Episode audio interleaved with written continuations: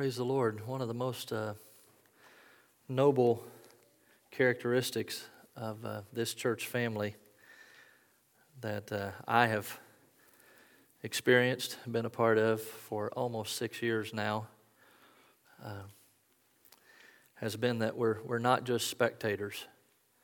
We're not just people that show up to a building on Sunday uh, to see what happens on stage and then go home and turn it all off. But we, there are a significant number of people among this church family that know what it is to say, on Tuesday, I'll be praying for you. When you go through a circumstance or a situation, I'm there for you. And uh, let's nurture that. Let's continue that. Carla, thank you for uh, being a voice for that uh, this morning. I want to invite you this morning to take your Bibles and turn with me to 1 Corinthians uh, or on your phones, however you uh, view the word this morning. 1 Corinthians chapter 1. This is one of the passages that uh, uh, we're drawn to in this, uh, these weeks leading up to Easter. We're 28 days away from Easter Sunday here this morning, less than a month. And uh, I think one of the things that uh, as, I, as I look at this passage and as I've, as hopefully most preachers of the word do, they pray over it, meditate over it, uh, ask God to speak to them through it so that they'll have something to say when they're standing in a place like this. Um, I want to share with you just for a few moments uh, some reflections that I feel like the Lord has led me to. But uh, if you would, please honor the Word of God this morning and stand with me as we uh, read the Word together. 1 Corinthians chapter 1, beginning at verse 18. I'm reading from the New King James Version. For the message of the cross is foolishness. That's, that's quite a statement just right there, isn't it? The message of the cross is foolishness to those who are perishing. But to us who are being saved, it is the power of God. For it is written, I will destroy the wisdom of the wise and bring to nothing the understanding of the prudent. Where is the wise? Where is the scribe? Where is the disputer of this age? Has not God made foolish the wisdom of this world? For since in the wisdom of God the world through wisdom did not know God, it pleased God through the foolishness of the message preached to save those who believe. For Jews request a sign, and Greeks seek after wisdom. But we preach Christ crucified. To the Jews, a stumbling block, to the Greeks, foolishness but to those who are called, both Jews and Greeks, Christ, the power of God and the wisdom of God. Because the foolishness of God is wiser than men, and the weakness of God is stronger than men. This is the word of the Lord. Thanks be to God. You may be seated. Would you pray with me for just a moment? Father, uh, we have been uh, led as, as well as we can be to focus our hearts and our minds upon you, to pull away for a few moments from the cares and concerns of this world, and truly be seated in a place where we can hear from you. If we're at home, that, that might be a bit more challenging, but uh, there too, I pray that those who are joining us online uh, are are being intentional about being in a place in their heart and their mind right now that they can hear from you. Help us hear those under the sound of my voice, Lord. Uh, if, if something has already distracted us, if something has already moved our hearts away from, from hearing from you, if we've not been tuned in, and help us to do that, young and old alike. We're all prone to distraction. We're all prone to letting other cares and other matters uh, jump in there and, and get ahead of what you're wanting to say and you're wanting to do in our life. And there is a real enemy of our souls who absolutely wants to turn down the volume so we won't hear anything about life and hope and victory and joy and peace through Christ our Lord this morning. We're dependent upon you and we're choosing in this moment to listen, to hear, to take to heart, to apply to our lives what you would say to us in these next few moments through the, the preaching, the foolishness of preaching. That the miracle of salvation would take place, that a fresh outpouring of your Spirit would be upon every person here and those watching online. We pray in Jesus' name. And everyone said, Amen. Amen.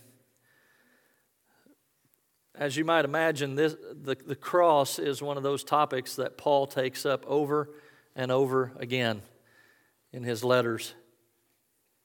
In Galatians chapter 5, verses 10 and 11, he says, I am trusting the Lord to keep you from believing false teachings. God will judge that person, whoever he is, who has been confusing you. Dear brothers and sisters, if I were still preaching that you must be circumcised, as some say I do, why am I still being persecuted? He's, he's referring to the fact that that's the law. I, I, there, there shouldn't be any persecution coming my way if that's what I was preaching, because I would just be telling you to observe the law. He says, if I were no longer preaching salvation through the cross, no one would be offended. It's a, another way of saying, because I am preaching the cross of Christ Jesus, a lot of people are offended. And I'm being persecuted for the cross of Jesus. I was, Pastor BJ and I were visiting this morning uh, before the service, as we typically do every Sunday, and, and I told him I've, this isn't the first time I've preached from this text. It's been a few years, but, but I'm struck by how the word offense or offensive or to be offended has, has really taken on a whole new life that it didn't have just a few years ago. Um, we are almost professional at being offended nowadays. I mean, I'll confess, maybe none, none of the rest of you are. We have, we have let ourselves slip into some kind of place that I'm afraid has taken so many of us, probably unintentionally, but we've arrived at a place where we, we just seem to wear our emotions totally on our our shirt sleeves. Everything is examined and cross examined. Every word is suspect. Maybe it's because we live in such a social media age where instead of having these unedited conversations that used to be the only way we could communicate, now we're able to dwell on every little word, every little nuance, edit, delete, rewrite, send it again, and then we're able to see not just how the person we communicated with felt about it, thought about it, but the whole world. I don't know about you, but I still value conversations that are just between me and one other person. And yet we have an entire generation now. And let's not kid ourselves, this isn't a millennial problem. This is as much every age group that knows how to work a phone problem as anybody. An offense becomes something that essentially, I mean, definitions run the gamut, but, but we could probably boil it down to whatever I just don't like.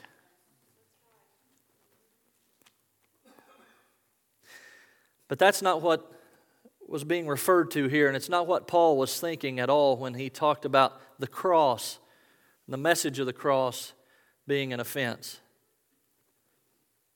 He was using a word, and if you go back and check it out, the, the Greek here is scandalon. You'll recognize it because we get the word scandal from it. Offensive, an offense, a scandal.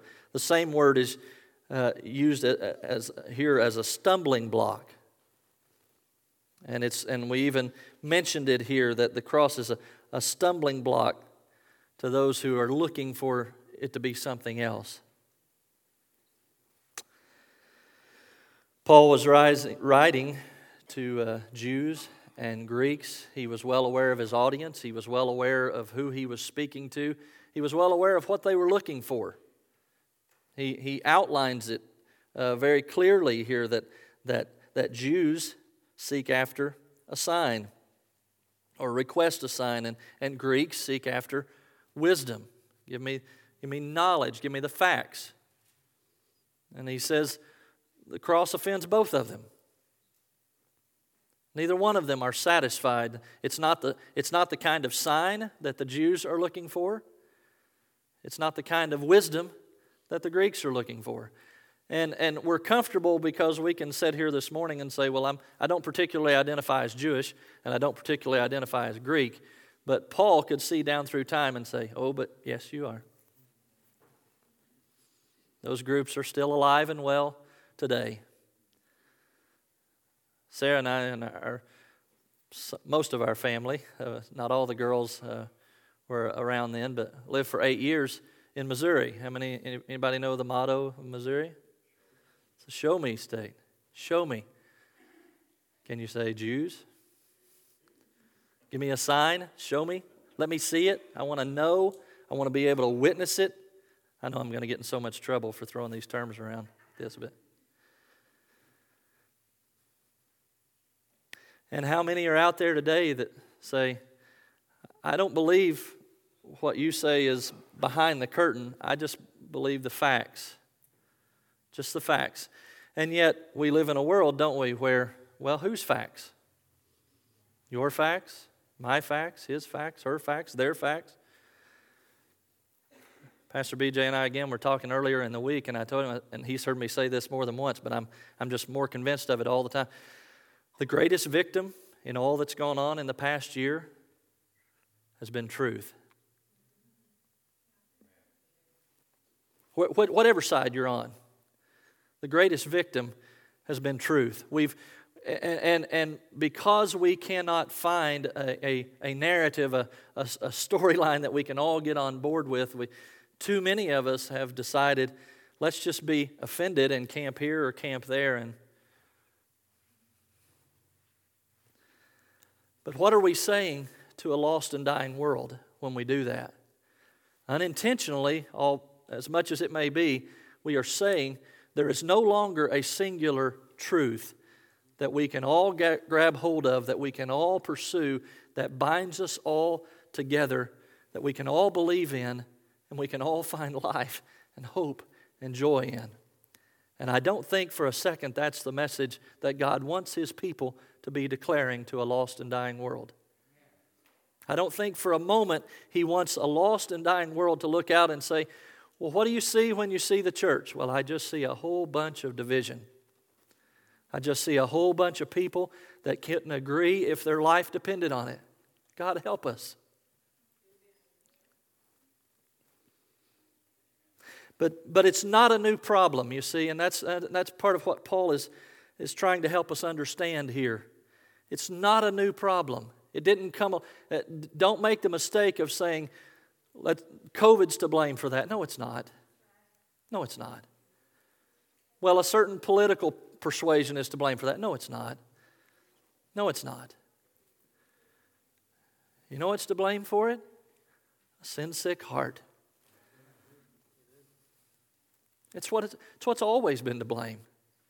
The condition of man from Adam and Eve all the way down to today. It's been dressed in different clothes, looked a little different, sounded a little different, talked about in different ways, promoted and, and walked around and dealt with in a whole myriad of ways, but it is still just that one problem.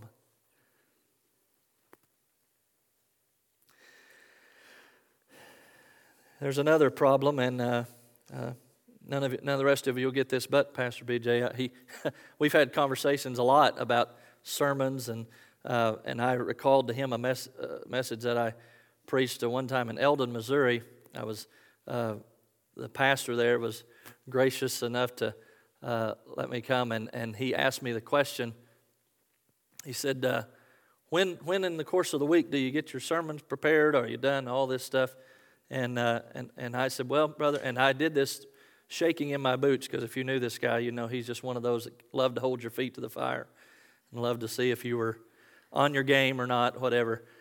But I said to him, uh, I'll, I'll just be honest with you, I'm making notes right up until I get in the pulpit. And I didn't know how he'd, I honestly didn't. I didn't know how he'd take that. And he stopped for a second. He said, Yeah, I can agree with that. I was, I was ready for the guillotine, but I didn't get it on that particular moment. But what do I, what do I mean by that? Well, just, just this morning, Pastor BJ and I were talking, and I, I told him, I said, I've been thinking all week about the cross and about this notion that the cross is offensive. The message of the cross is offensive. And part of the thing I've been struggling with is that's not where I've grown up. I've not, I've not grown up where Paul is talking from. I've grown up that this is, this is nothing but the symbol of our salvation. This is everything about the symbol of how we have eternal life, how we have forgiveness, how we have hope, how we have victory, because it's empty. He's not there. So, so what is Paul trying to get at here? And it was really last night that I came across a story that reminded me of what Paul was getting at. And some of you are aware, I know the teens are aware, I've mentioned this to them before on different occasions, that, uh, you know, today we don't think anything about wearing a cross around our, our neck or decorating our homes with a cross. Or put, but in, in Paul's day, they could not have even dreamed that you would do that. It would have been tantamount to you and I today getting a, a pendant in the shape of an electric chair and saying, Look at my beautiful. Why? Because Paul understood it, the cross, as a symbol of death, a symbol of punishment, but more than that, a symbol of absolute humiliation. Is there anything comparable in modern times? 1940s. Dietrich Bonhoeffer, a well known theologian, is led to a concentration camp. Along with his brother, they're in separate camps. They will both be executed for their faith. The irony of it is that Dietrich Bonhoeffer was executed eight days before U.S. soldiers liberated the camp that he was in. Now, it, it, it probably strikes some of us powerfully enough to just say he was executed. But let's lean into it just a little bit more for a second he was hung by a rope. Accounts of that day say that it, it, it took, in some cases, five to ten minutes. Let me see if I can help you with this. Because in our world, five to ten minutes, that 20 seconds. Go.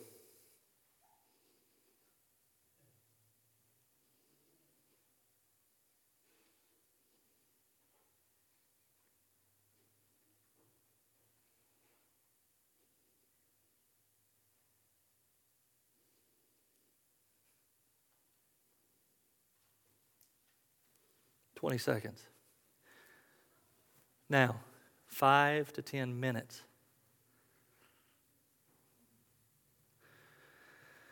That would be pretty bad. That'd be, I mean, can you, can you top that? Yeah. Nazis were professionals and not just killing people. That would have been merciful if they just killed people. And I'm not trying to degrade any of that. Uh, it's awful, horrible, terrible.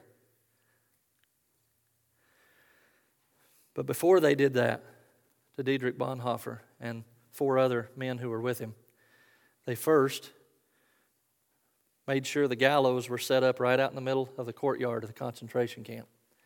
Then they brought out the women, the children, the other males, at least the ones who were strong enough to walk because they were starving them to death.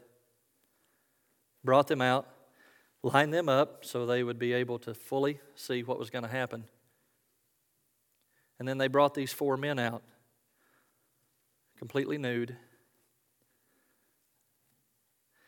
They made them make statements that they did not believe in. Some of them did, some of them didn't, in hopes that they would spare their life. It didn't happen. Then they led them to the gallows and then they took their life. Why? They didn't desire to just take their life, they desired to humiliate them, destroy them. Now, rewind the tape. And here we are at Golgotha. What are the Romans trying to do? They're not just trying to kill Jesus. I mean, that would send a message. But that's not the message they wanted to send. They wanted to send the message of, we are going to humiliate you.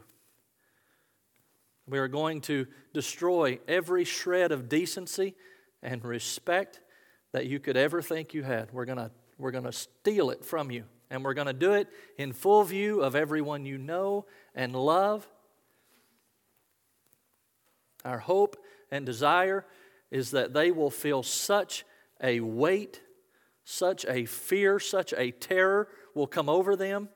Maybe like some of you are feeling right now, that, that, that sinking feeling in the pit of your stomach. We want you to feel that so that you will not forget. We didn't just simply kill this one you call king. We didn't just simply take the life of this one you call Lord and Savior, but we had our way with him, and we'll do it to you. Now, their heart was full of hate and evil, and it's why we still have a tendency to feel these same ways today in circumstances that we go through. We can be walking down roads that cause us to feel like this. This isn't just pursuing my. It's one of the things I, I just got back from a youth conference and I was once again reminded of how horrible the statistics are about suicide in our nation and our world. You want to know one of the things we don't want to talk about? The statistics about suicide are high because many of the people who commit suicide see that in my case, death is better. It's a release, it's, a, it's a, a relief, at least it brings an end.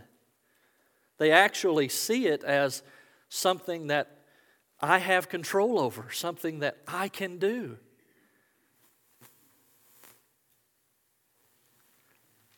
I want you to know I, I love you. I'm not taking us on this road because I just want to drag us. There's a, there's a point for this, but But you see, they, there was an understanding because the one who was motivating the Romans then and the one who was motivating the Nazis in 1940 to do 40s to do what they did, he's the same one who still goes after the hearts and minds of people today. He still has the same agenda. He's still working to try to literally destroy people. It's offensive.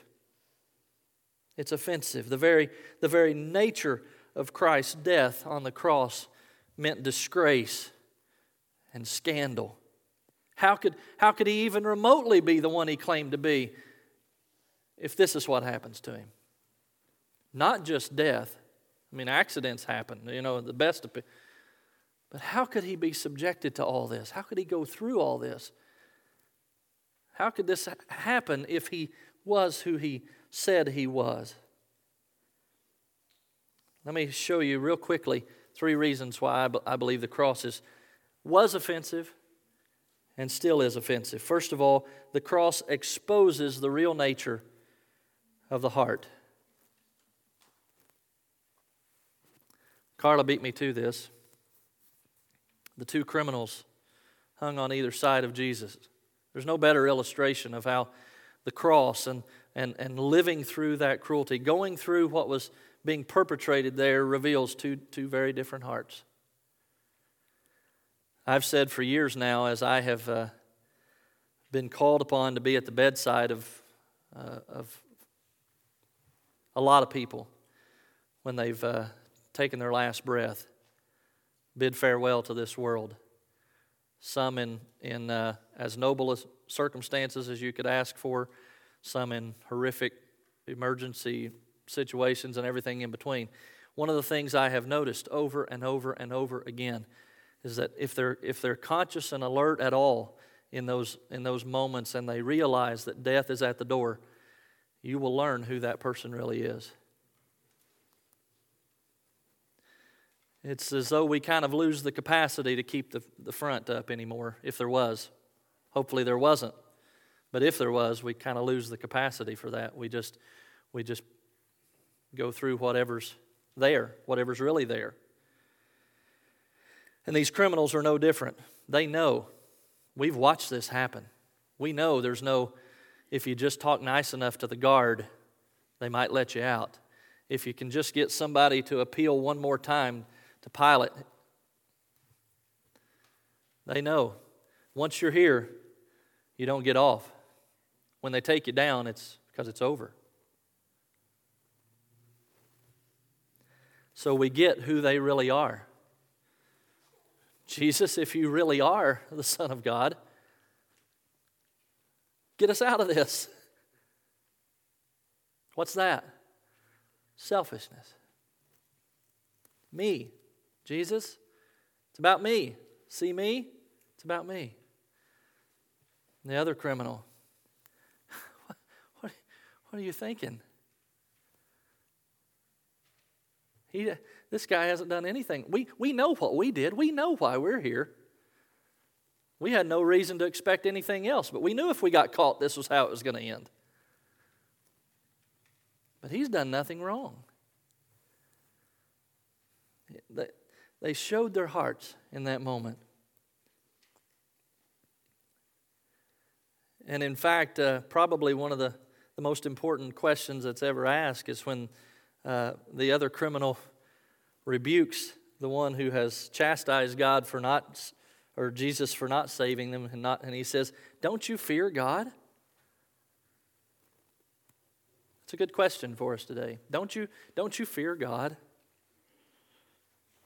In Genesis chapter 6, verse 5, God saw that the wickedness of man was great in the earth, and that every imagination of the thought of his heart was only evil continually.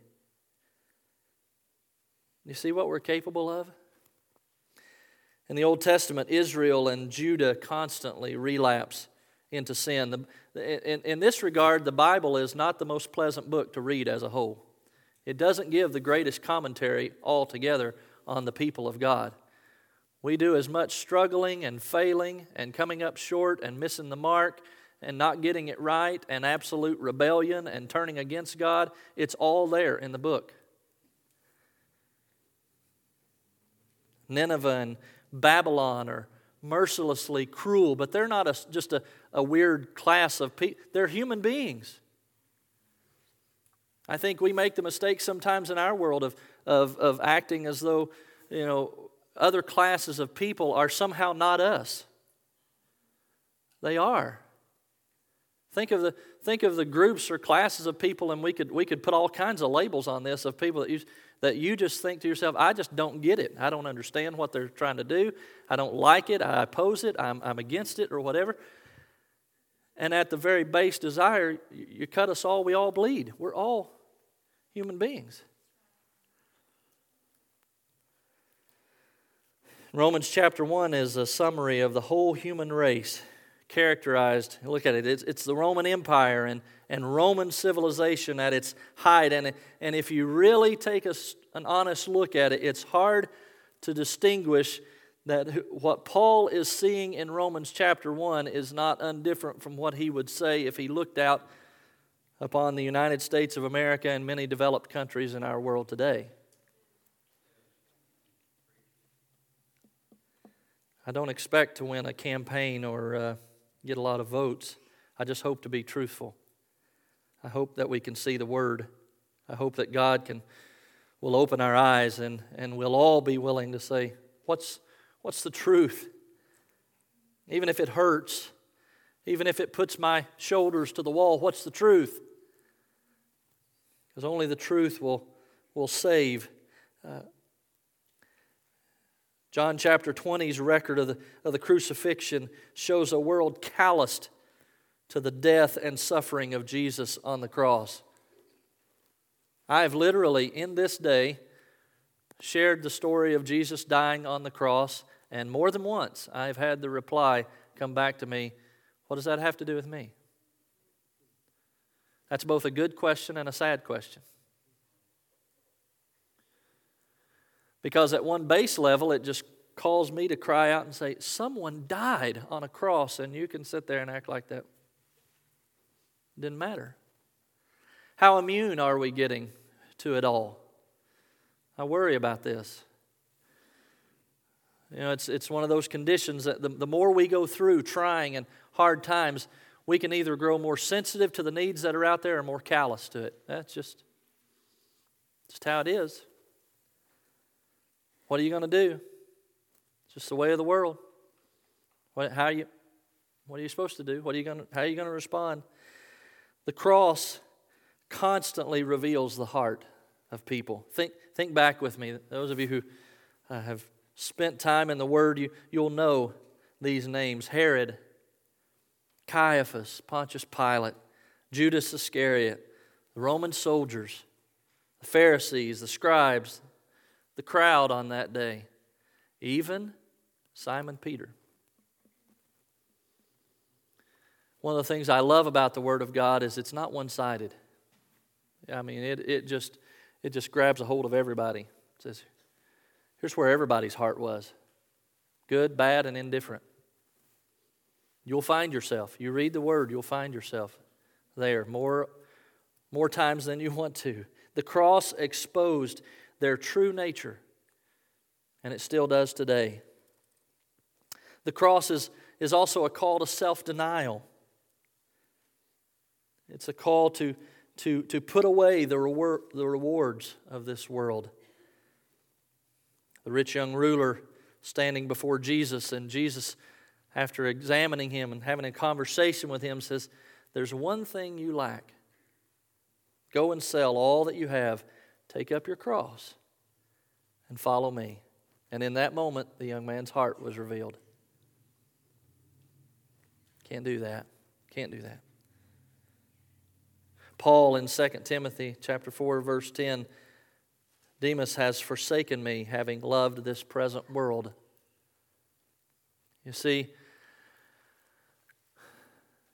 we live in a world today that uh, I'm afraid tries way too hard to make sure everybody or to get everybody on board.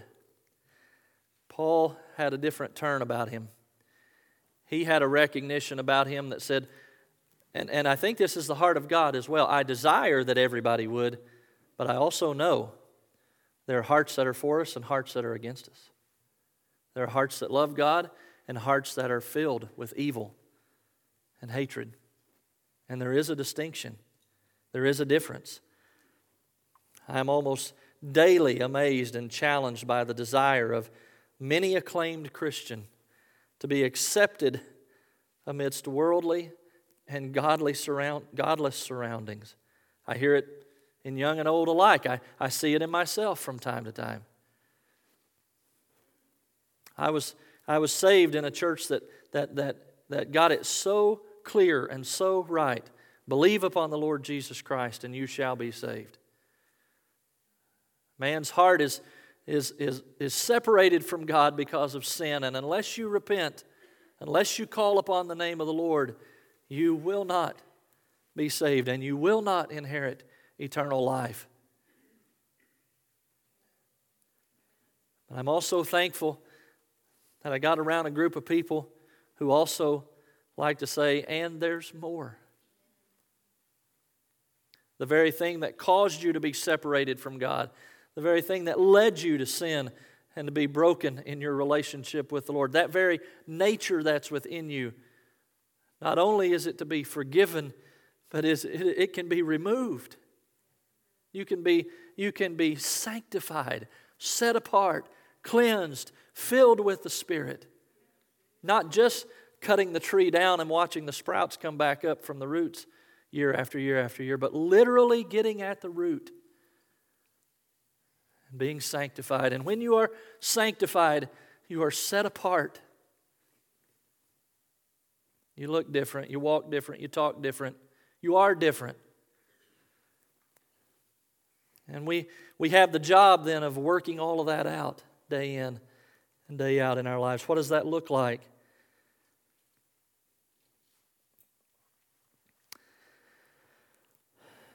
How are we responding? The cross, you see, is a scandal. It reveals a difference. On, on the one hand, it demonstrates that, that there's punishment and there's death and there's defeat. But here's the scandal I want us to focus on and I want us to, to leave you with this morning.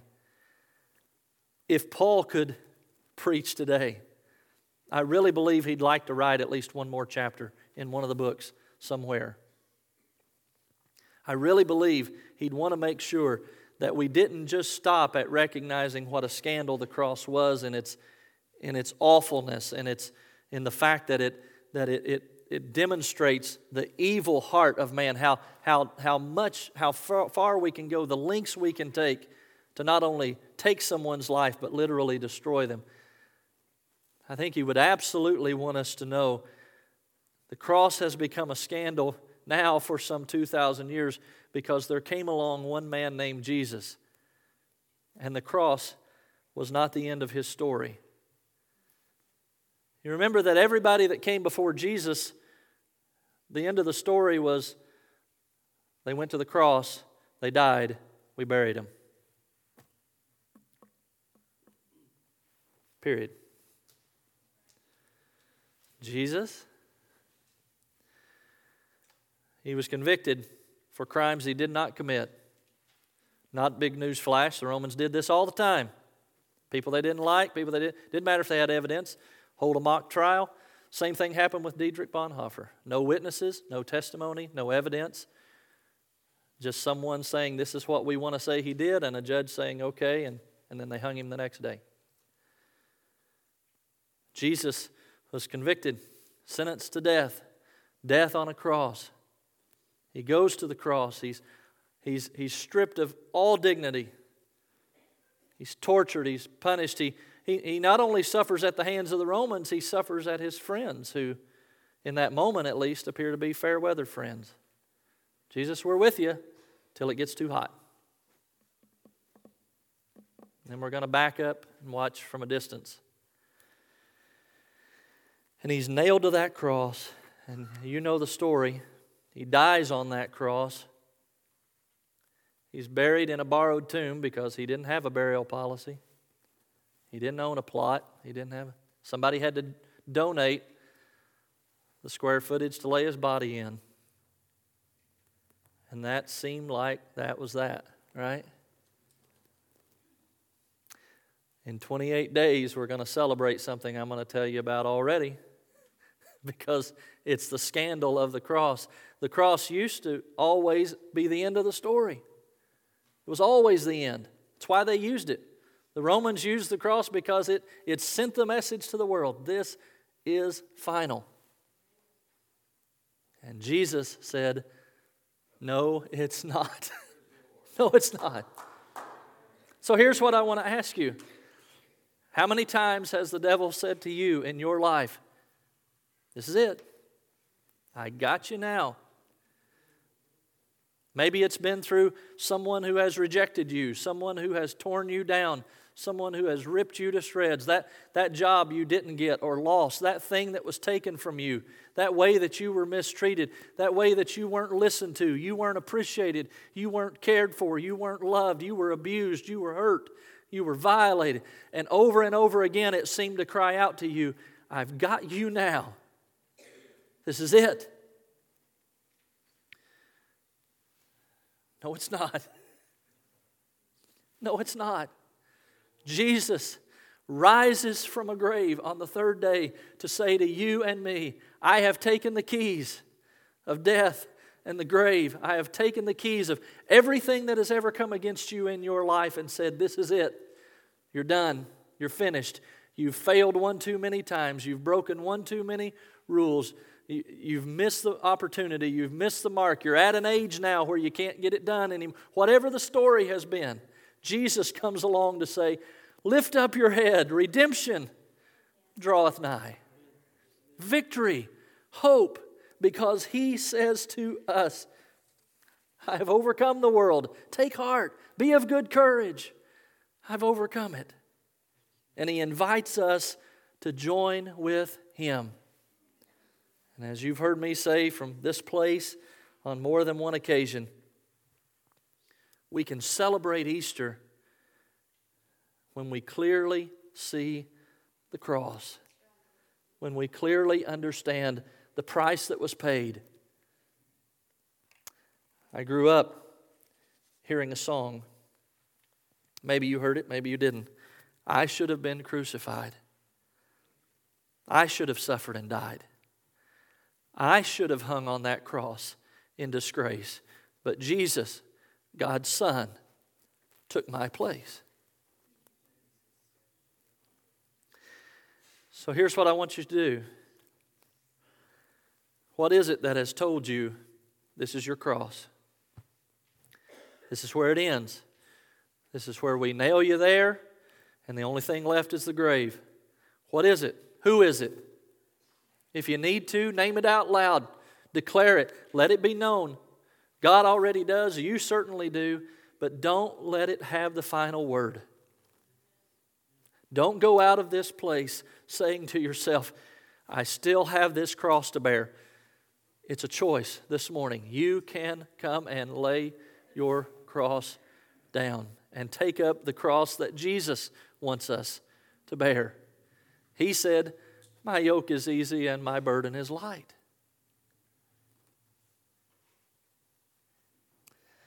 I'd like the musicians to come back. We're going to take just a moment because I, I, I'm convinced if, if we don't respond when God is speaking, we just essentially say to ourselves, I'm just going to keep carrying this for a while longer. I'm just going to keep letting the enemy have the victory. I'm just going to keep letting my story be the way it is without having the forgiveness and the grace and the mercy that I, that I long for, that, that I believe He wants for me. You've heard Pastor BJ say this before. We, we serve a God who He's a perfect gentleman. He's not going to force you, but He is inviting you. And He's inviting you this morning to look within to see this God who loved you so much, He took your place on a cross. To see this one who looked down through time and knows your name, knows who you are and what you're not, what you're striving to be, what you're going after. And He calls you this morning to say, Don't carry that cross that Satan has tried to nail you to. Don't carry it one day longer. I don't want that for you. I want you to live victorious. I want you to live forgiven, redeemed. And He's calling us this morning. They're going to play and sing. Would you just bow with me this morning? Father, how, how much we need you right now. You have the words of life. And we're here before you, nothing more, nothing less. There's nothing hidden from you, no secrets that are unknown to you. And you're inviting us this morning to come lay down the cross of guilt and shame and worry and fear and dread and everything that has ever held us down and take up your cross and follow you. You made the cross a scandal. It had said to the world, There is nothing but death, and the strong can overpower the weak and ultimately destroy them. But you came along to say, that's not the final word. Help us this morning to be a people who receive your grace, your forgiveness, your mercy. Help us to take the step we need to take of acknowledging you and saying yes to you this morning. As they sing, if you want to come, now's the time.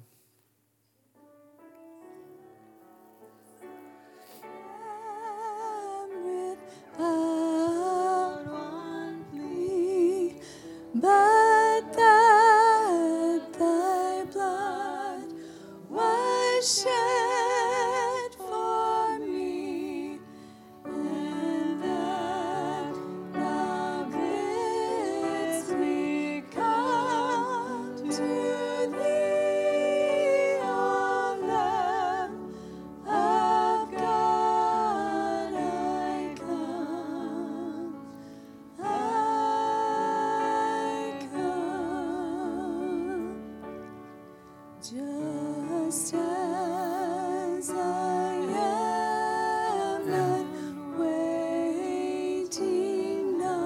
calling to you this morning?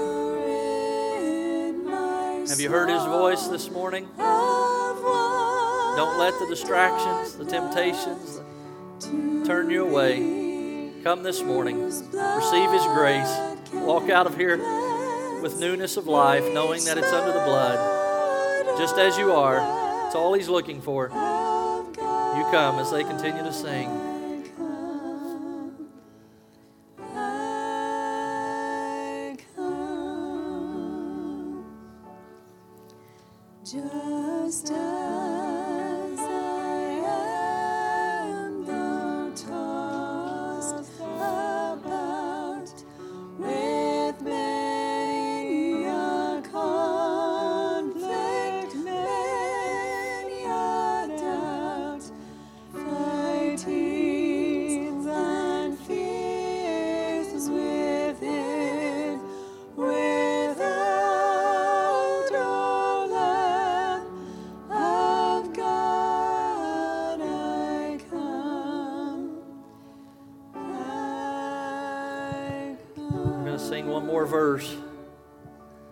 Before they do, and we're going to pray and we're going to close. But I just, uh, I just feel like there's there's at least one more person here today that uh, the war needs to end for you.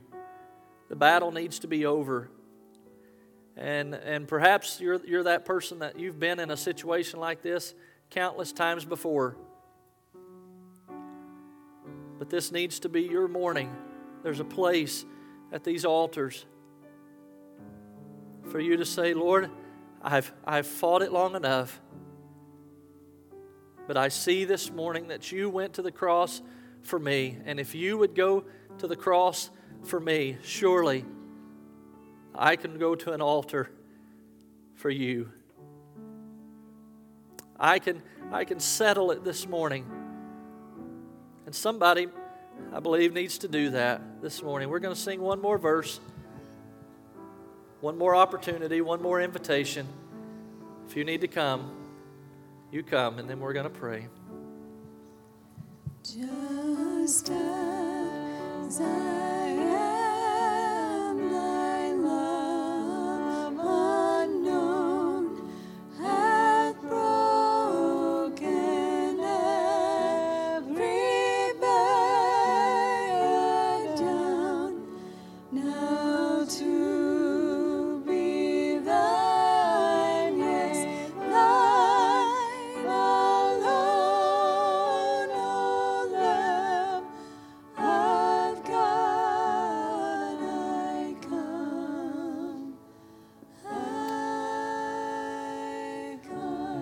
Would you please stand with me this morning? If you would like to join one or two of these here at the altar, let's, uh, let's just take a few moments to agree together for the needs of these that have come and for those who have heard the word today.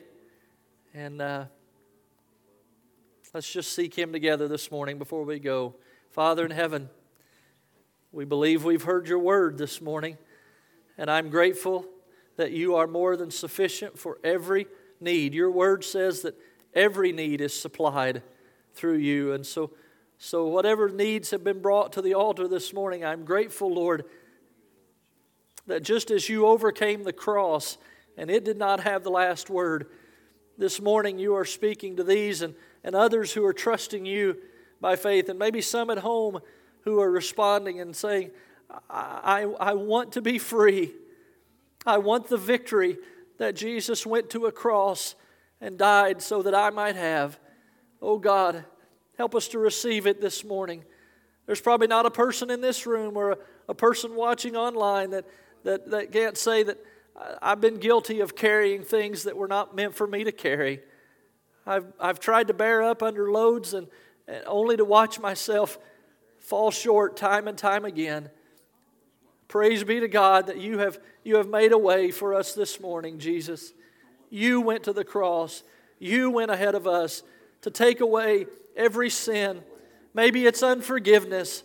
Maybe it's something we've been carrying against someone else and we need to release it this morning. We need to let it go. We need to trust it into the hands of God.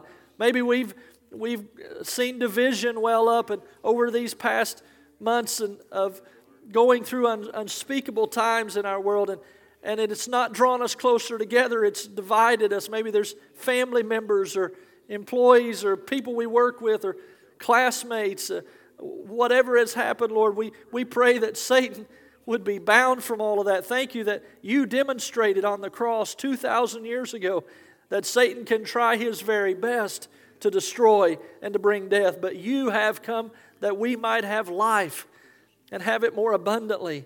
And we thank you for that today. I thank you for seeing me, Lord, for having mercy upon me. And when I was far away from you and rebelling against you, you called out to me and you drew me to yourself and, and you've set me on a path and you continue to hold my hand. You continue to, to draw me back to you when, when temptations and the struggles of life want to pull me away. Thank you, Father, that you have filled us with your Spirit. And some here today, Lord, who may have long ago said yes to you and received your forgiveness, they just need a fresh filling of your Holy Spirit. Lord, that, that, that any evil intent or any, any thoughts of, that are unlike you would be pushed away because they are filled with the Holy Spirit, filled with the fruit of the Spirit that flows out of their life. Young and old alike today, Lord, we're, we're calling upon you, and we thank you for hearing your truth this morning. We thank you that we live under the promise that you went to the cross for us, you rose again, and you're coming back for us as your people. Thank you that there is no one here this morning too far gone. There's no one that has carried something too long that you can't deliver it this morning. You can set them free. Help us, Lord, now by faith to trust you, by faith to believe you and receive your grace and your mercy, to release it, to, to, to begin to tell ourselves what we know is true that it is under the blood, it is in the hands of God this morning, and we don't have to walk out of here with it burdening us any longer. We can leave here victorious and we can go from this place proclaiming you and telling a lost and dying world what you've done in our hearts, you'll do for them. Lord, thank you for these moments together. Be glorified in our lives as we go from this place. May we be witnesses for you of your victory on the cross for us. In Jesus' name we pray. Amen. Amen. God bless you as you go.